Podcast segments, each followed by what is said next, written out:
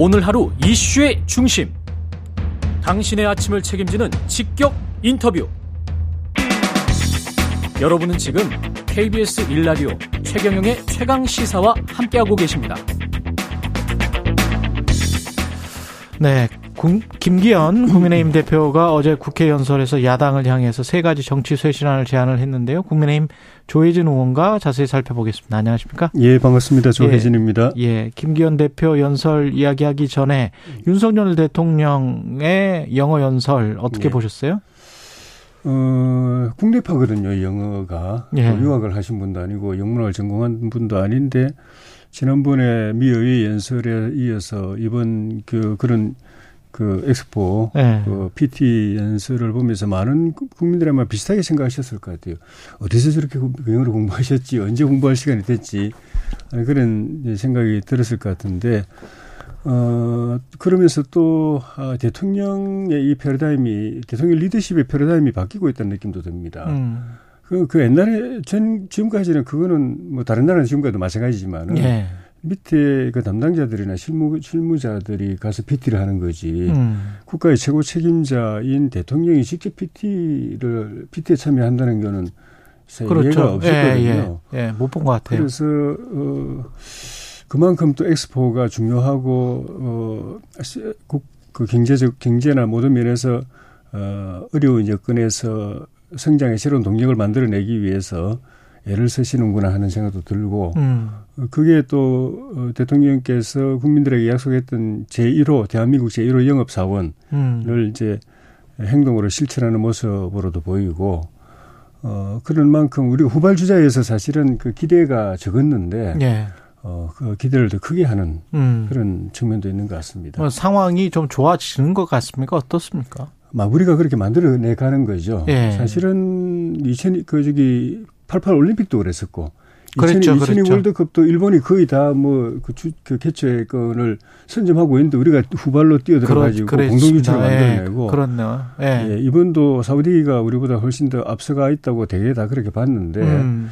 가능성이 있을까 싶은데 뒤늦게 뛰어들어가지고 지금 상당히 가능성을 높여놓고 음. 살만 빈살만 왕세자가 우리 대통령 피, 직접 PT 이야기를 듣고서는 바로 파리로 쫓아오고 음. 그 다른 경쟁 국가들 이태리 그 총리라든가 예, 경쟁 예. 국가들 수반들도 어, 현장으로 쫓아오게 만드는 결국은 사우디와 예. 우리 싸움이라고 보세요? 예, 저는 그렇게 봅니다. 예, 사우디와 부산 부산 부산이다. 예, 리야드하고 예, 리야드와 부산이다. 예.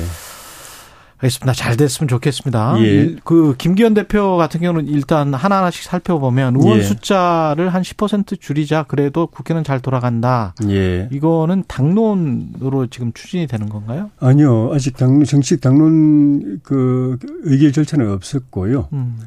어, 당론 채택은 당 대표 소관이 아니라 원내대표 소관입니다. 아직은 원내대표가 어, 그 당론 채택을 위해서 의총을 소집하겠다든가 이런 공지는 없었던 상태인데 예. 어 일단 이 이슈에 대해서 이 아젠다에 대해서 그 국민 여론의 지지가 상당히 높다는 측면하고 예. 또 우리 당 내에서 아직 공론화는 안 됐지만은 어그 335 대화를 나눠 보면은 어그 공감을 가진 의원들이 많이 계시기 때문에 음. 만약에 원내대표가 어, 의총을 소집해가지고 돈을 붙이면은 음. 당론으로 채택될 가능성이 상당히 높아 보입니다.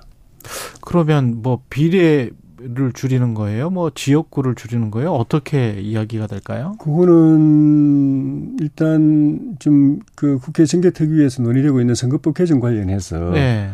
어, 연동제를 어떻게 할 것인가. 현재는 이제 준연동제라고 일컬어지는 예. 선거법이지 않습니까? 어, 내용상으로 보면 준연동제도 아니고 준준연동제인데 음. 준연동제에다가 또 캡이란 거 씌워가지고 예. 47석 비례 전체가 연동이 아니고 그중에 30석만 연동을 했으니까 예. 준준연동이지만 준준연동이든 준연동이든 완전연동이든 음. 연동제를 어 현행대로 유지하거나 또는 확대할 것인가 아니면 없을 것인가 이 논의가 선결인데 예. 만약에 현재대로 유지하거나 더 확대할 경우에는 오히려 비례를 더 늘려야 되는 가능성도 있고 그렇죠. 그렇지 않고 더 이상 그 지난번에 그 시행착오를 어 저기 근거로 해가지고 아. 어 연동제는 더 이상 불필요하다라고 결론 내려지면은 어, 비례 그 의석을 줄일 방안이 있는데 그거는 제 개인적으로는 그건 비례를 줄여야 비례를 축소하거나 없애야 예. 없애는 식으로 전체 의석을 줄여야 되는 것 아닌가 생각합니다. 그렇군요. 예. 지난번에 그 정개특위 그리고 KBS가 공론조사를 한 거 있지 않습니까? 예. 거기 보면은 어 공론조사 이후에 그러니까 한, 한참 토론을 하고 난 다음에는 예. 국민들이 유권자가 아 비례는 좀 늘리는 게 낫겠다 이게 상당히 예. 좀 높게 나왔더라고요. 예, 그거 예. 이제 공론에 공론 이 수기 과정에 참여했던 500분들이 예.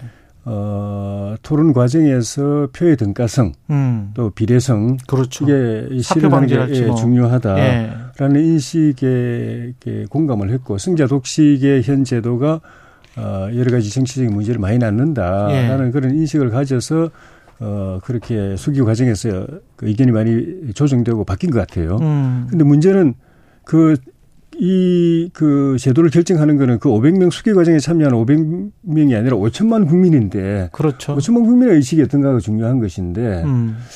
그, 사, 그 뒤에 여론조사 전체 국민 대상 여론조사를 제가 본 적이 없는데 음. 거기서 변화가 없으면은 국회가 그 여론을 거슬려서 뭘 음. 한다는 게 어렵죠.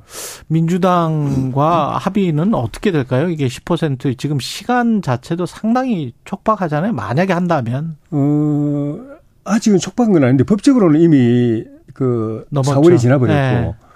어, 의장께서는 5월 시한도 주셨고 지금 6월 시한을 주신 상황인데 예. 6월도 6월 21일입니다. 예. 법적으로는 이미 네. 뭐 시간이 지난 상황인데 네. 전체적으로는 어, 9월, 10월까지만 해도 예하가 합의 처리만 된다면 이거는 큰 발전인데 네.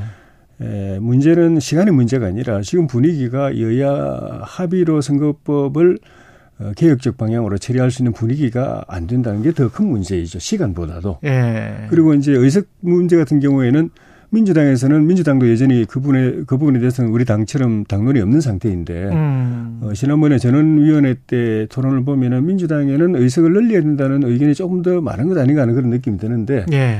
어, 이 문제를 제대로 논의하려면 민주당도 당론을 먼저 정해야죠. 예. 그게 서로 지금 당론이 없는 상황이군요. 예. 그 민주당이 예. 만약에 그걸 그 의석을 늘리는 쪽이라면은 음. 또 우리가 또 줄이는 쪽으로 당론이 정해진다면은 예. 그 당론을 가지고 서로 서로도 대화도 하고 예야 간에도 대화도 하고 소통도 하고 또 국민들에게 설, 설득도, 설득을 해야 되겠죠. 예.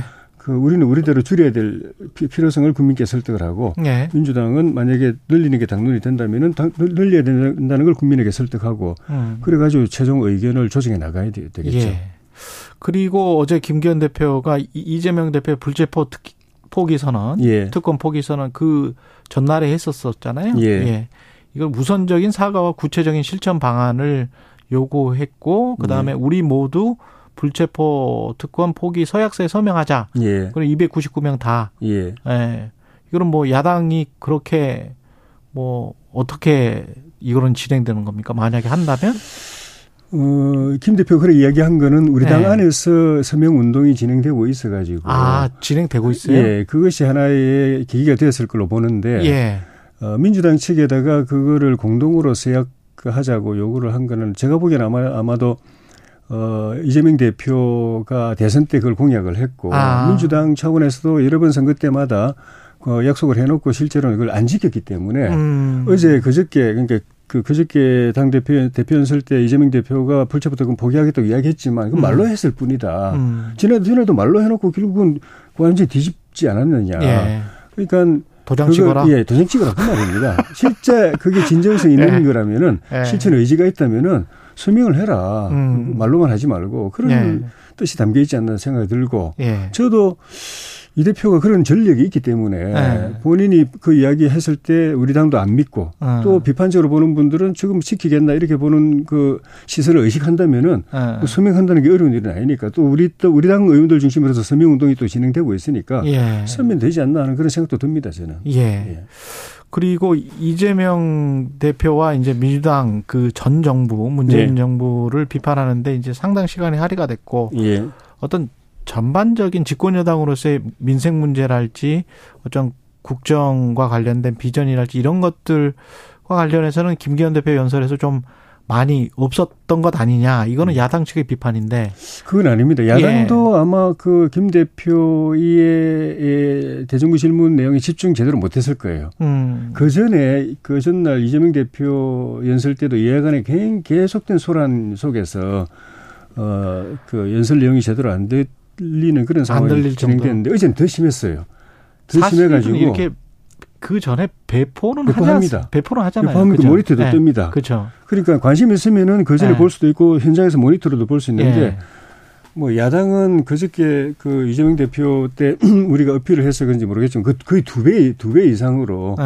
그렇게 해가지고 아마 야당 의원들 가운데 진지하게 그 모니터를 보면서 그 본 분들은 그렇게 생각 안 할 텐데 왜냐면 아, 거기 내용들이 다 들어있었기 거기 내용이 있었다. 예, 충분히 들어있었습니다. 예. 결정적인 변화라고 해가지고 하나, 둘, 셋, 넷 큰 단락의 소 제목까지 달아가면서 앞으로 윤석열 정부가 하고자 하는 일을 굉장히 이 광범위하게 강력한 음. 의지를 실어가지고 어 거기다가 이게 표출을 했었습니다. 그랬군요. 예. 예. 그 민주당 같은 경우는 혁신위가 발표가 됐고 혁신위원들까지 지금 발표가 됐는데 예. 어떻게 보세요? 저도 어, 그동안에 우리 당의 음. 혁신위원을 한 두 번 정도 했었는데 아, 예. 어, 제가 볼 때는 뭐 다른 당에 대해서 이런 이야기 하는 게 뭐 별로 그렇게 기분 좋은 일은 아니지만은 예. 뭐 질문에 대해서 저, 저 솔직하게 답하면 별 예. 기대가 안 됩니다. 별 기대가 안 된다. 왜냐하면 혁신 자체가 굉장히 힘든 일이에요. 혁신이 힘들다 원래. 힘들죠. 예. 그래서 그 뭐 외부 인사도 초청하고 뭐 여러 가지 네. 노력을 해보는 게 쉽지 않은 일이라서 그런 건데 음. 쉽지 않은 일을 해내려면 그동안에 혁신이 이어야 할 것이 혁신위가 제대로 성과낸 사례가 뭐 적은 편인데 음. 하려면은 혁신위원장이나 위원들이 첫째는 혁신 의지가 아주 강해야 됩니다. 의지 예. 열정이 강해야 되고 두 번째는 그 당의 내부 상황을 어느 정도는 알아야 됩니다. 아. 조직과 구성과 문제점 이런 거는 어느 정도 알아야지 문외한이 들어와서 짧은 시간 안에 하다 하려고 하면은 들리기만 하고 끝나버립니다. 예. 세 번째는 지금 당에 들어와서 혁신을 맡았지만 나름은 그래도 기초적인 보관을 가지고 있어야 됩니다. 음. 그런데 이 혁신위원 혁신위원도 그렇지만은 우리 김원경 위원장 말씀하시는 걸 보니까 첫째는 혁신 의지가 있는지가 좀 의심스러워요. 음. 뭐 돈봉투 사건에 대해서도 이거는 국민들 민주당이 가장 지금 어, 좀 큰 상처를 입고 있는 부분 중에 하나인데 예. 이거는 반성이 아니라 이게 조작일 가능성도 있는 것처럼 이야기를 해버리고 그리고 어, 돈봉투 사건에 대해서는 자기가 조사를 하겠다 고 그러면서 이재명 대표와 관련된 사법 리스크에 대해서는 그거는 그 사법 절차에 들어가 있기 때문에 당에서 조사, 조사할 필요가 없다고 이야기를 해요. 음. 근데 돈봉투 사건도 사법 절차에 들어가 있거든요. 이미 네. 일부 재판도 진행되고 있습니다. 음. 근데 그거는 조사하겠다 그러면서 이재명 대표, 이재명 대표 사법 리스크를 어떻게 하느냐가 어떻게 보면은 민주당의 최대의 혁신 과제로 다들 인식을 하고 있는데 네. 그걸 그냥 우리는 손 안 대겠다고 이야기해버리니까 의지가 있는가 싶기도 하고 그렇습니다. 황보승 의원 같은 경우는 탈당이 이 꼬리 자르기 아니냐 이런 비판이 나오고 있는데 예. 정치자금과 관련해서 뭐가 있어요?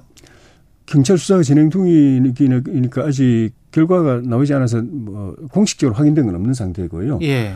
어, 그, 다른 사람이 이제 음. 전 남편이나 이런 분들이 이제 문제 제기를 하고 있는데, 음. 어, 경찰 수사가 진행되고 있기 때문에 경찰 수사 과정에서 당과 관련된 부분이 있으면은 당연히 당도 조사를 받게 될 것이기 때문에 알겠습니다. 탈당했다고 해서 꼬리가 잘라지지는 않습니다. 조혜진 국민의힘 의원이었습니다. 고맙습니다. 고맙습니다.